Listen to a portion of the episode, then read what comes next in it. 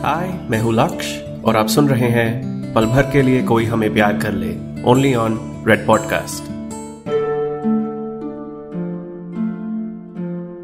पल भर के लिए कोई हमें प्यार कर ले। एपिसोड 17 क्या तुम्हें मुझ पर भरोसा है? आज की रात, और नैना के साथ बिताया वो वक्त।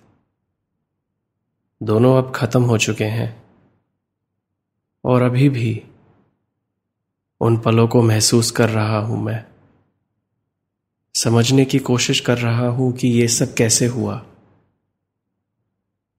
ऐसा कैसे हो सकता है कि नैना के साथ बिताए वो कुछ पल बाकी पलों से बेहतर लगने लगे हैं। मैंने कभी अपने वक्त की कीमत नहीं सोची। बस ये सोचा कि कीमती होगा। कितना कीमती? यही नहीं सोचा। असल में तो कितने पल बेफिजूली में खर्च करता आया हूँ मैं।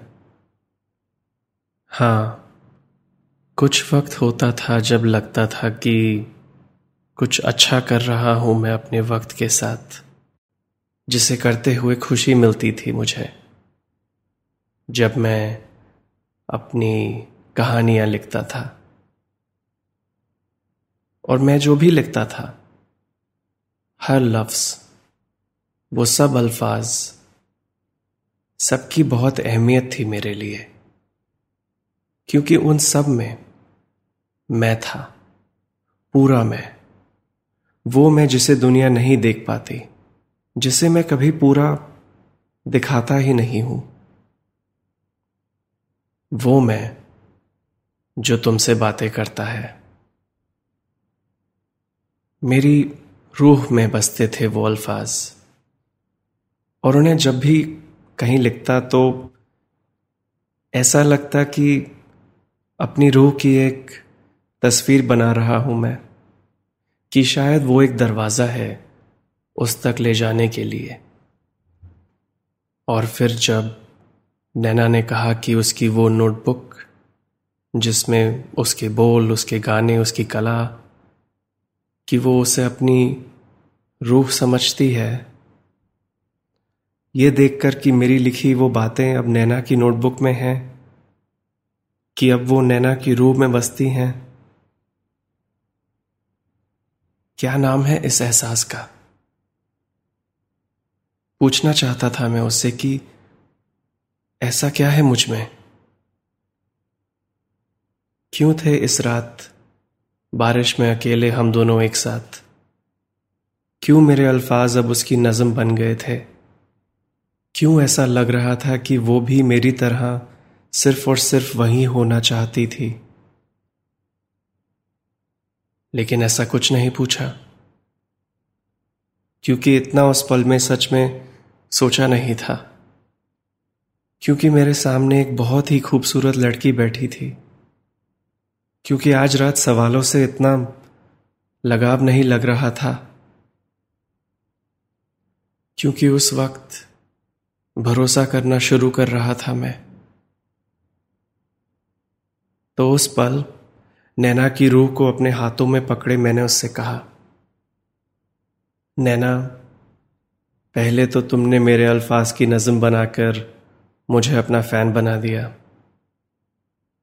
और अब उसे ऐसे अपनी इस नोटबुक, अपनी रूह में डालकर, मेरी बनाई किसी चीज़ को कभी इससे बड़ी तारीफ़ नहीं मिली है।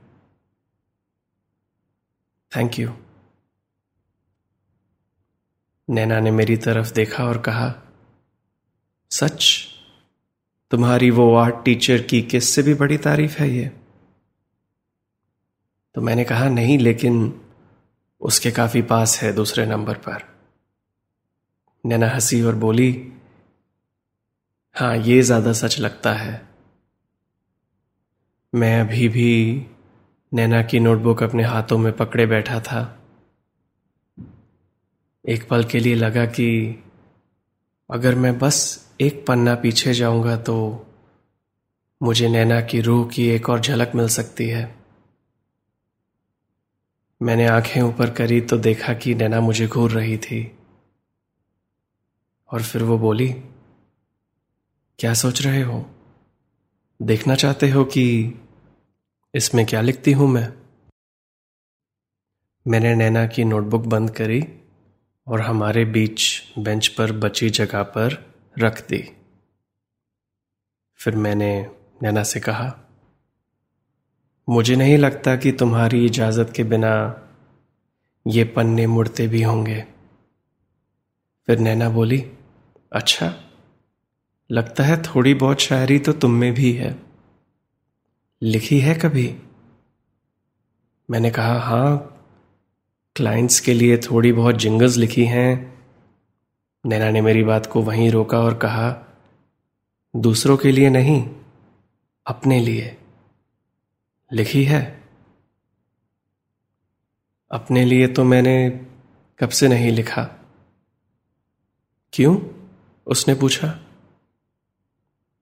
पता नहीं। बस इतना याद है कि कुछ अच्छा नहीं था। शायद फोर्स किया था मैंने अपने आप को।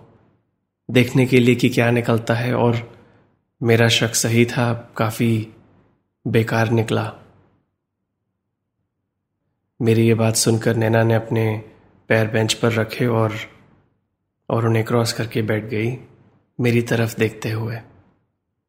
फिर उसने हमारे बीच पड़ी उसकी नोटबुक पर एक उंगली रखी और कहा, तुम्हें क्या लगता है, इसमें सब अच्छा है? मैंने कहा कि, तुम्हारी अभी कुछ ही पलों में बनाई वो नज्म सुनकर तो यही लगता है। वो हँसी और बोली, जब तक तुमने नहीं बताया, तब तक मुझे भी नहीं पता था कि वो कैसी थी।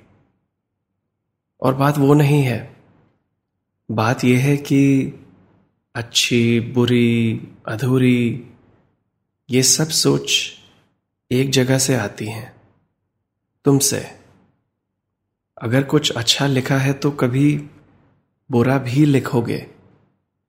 और अगर अच्छा बाहर निकालते हो तो बुरा क्यों अंदर छुपाते हो? उसे भी निकालना ज़रूरी है। वरना वो अंदर पड़ा पड़ा डरने लगेगा। किसी और तरीके से निकलने की कोशिश करेगा और सोचने लगेगा कि शायद वो अच्छा नहीं है। और वो सोच तुम्हारे अंदर की सच्ची कला को मैला कर देगी। फिर कुछ नहीं निकाल पाओगे तुम। नैना अपनी ये बात कहकर काफ़ी जोश में आ गई थी। उसे उसका एहसास हुआ और उसने कहा कि, सॉरी, मैं तुम्हें कोई लेक्चर नहीं देना चाहती थी।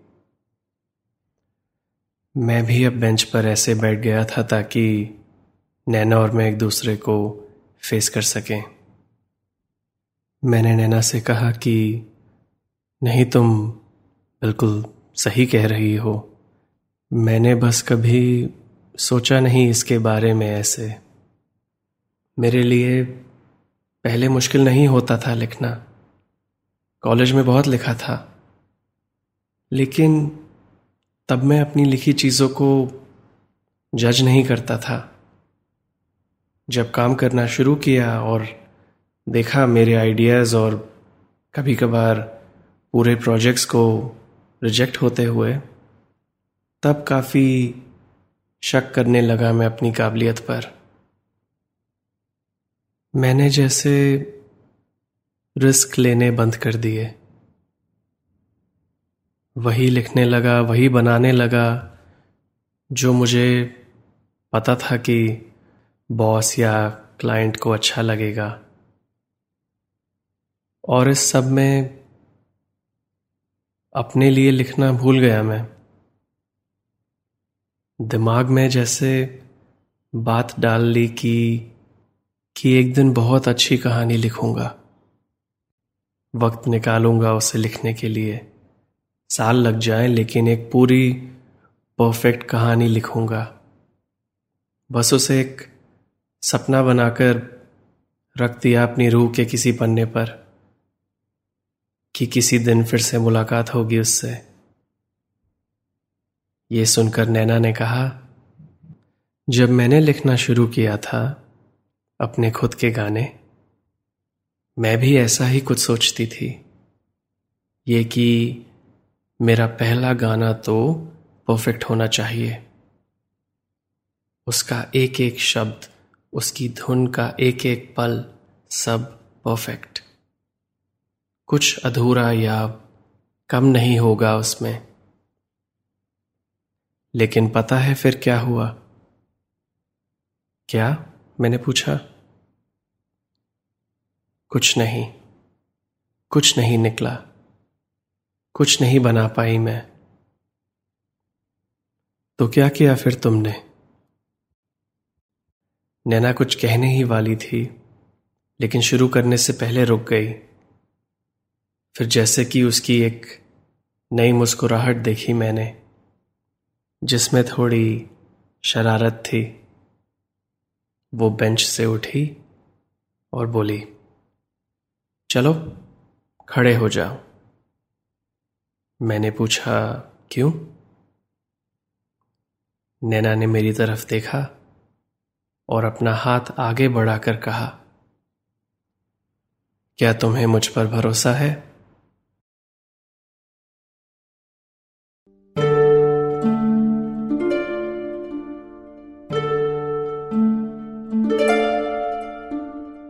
मेरा नाम है लक्ष दत्ता और आप सुन रहे हैं रेड एफएम का पॉडकास्ट, पल भर के लिए कोई हमें प्यार कर ले। मेरी ये कहानी आपको अभी तक कैसी लगी है, मुझे बताइए। इंस्टाग्राम फेसबुक ट्विटर कहीं पर भी मुझे ढूंढ लीजिए और बताइए। और आप इस शो को जहाँ भी सुन रहे हैं, रेड एफएम की ऐप में या किसी पॉडकास्ट ऐप में फॉलो या सब्सक्राइब कीजिए नए एपिसोड्स की नोटिफिकेशन के लिए। मैं मिलता हूँ आपसे अगले एपिसोड में, आगे की कहानी सुनाने के लिए। यह है, पल भर के लिए कोई हमें प्यार कर ले।